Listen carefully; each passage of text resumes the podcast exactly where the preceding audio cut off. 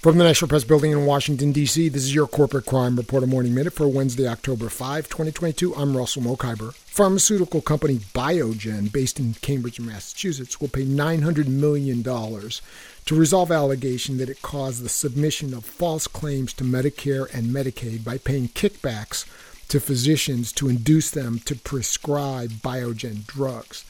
The settlement resolves a lawsuit filed and litigated by former Biogen employee Michael Bawduniak against Biogen under the qui tam or whistleblower provisions of the False Claims Act, which permits a private party to file a lawsuit on behalf of the United States and receive a portion of any recovery.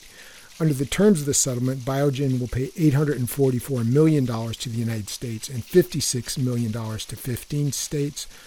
Bawduniak will receive 30% of the federal proceeds from the settlement. For the Corporate Crime Reporter, I'm Russell Mokhiber.